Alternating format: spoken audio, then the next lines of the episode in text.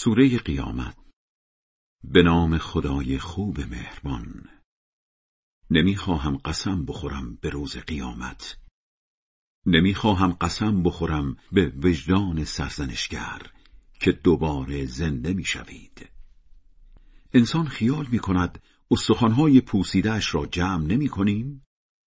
چرا؟ می توانیم حتی سرانگشتانش را بازسازی کنیم. انگیزه انکار قیامت این است که انسان می‌خواهد جلویش باز باشد تا گناه کند. به مسخره می‌پرسد روز قیامت کی می آید؟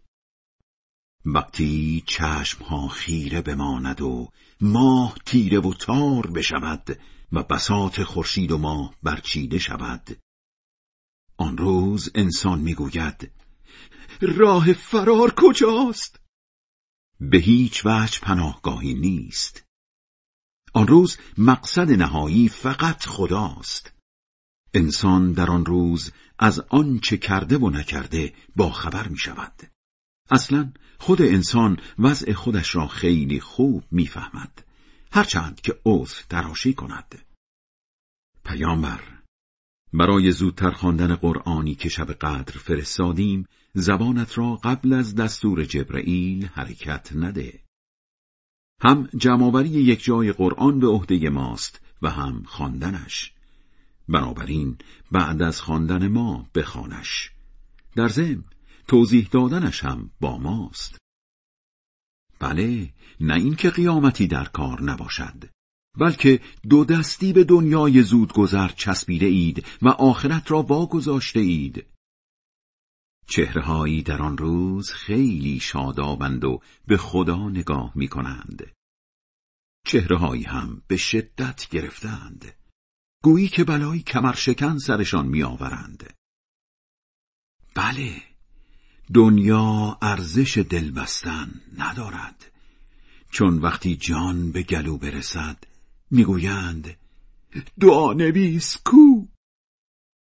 و او فکر می کند که دیگر وقت جدایی است. از درد جان کندن به خود میپیچد. آن روز وقت بردنش به سوی خداست.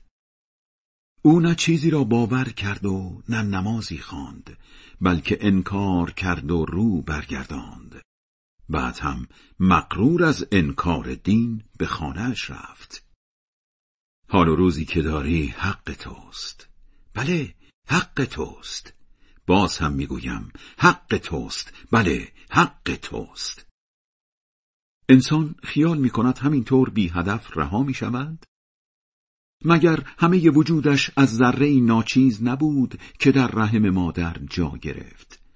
سپس به لخته خونی تبدیل شد. آن وقت خدا خلقتش را کامل کرد. و او را دختر یا پسر کرد. حالا چون این خدایی نمی‌تواند مردگان را زنده کند؟ خدای بلند مرتبه بزرگ راست می‌گوید.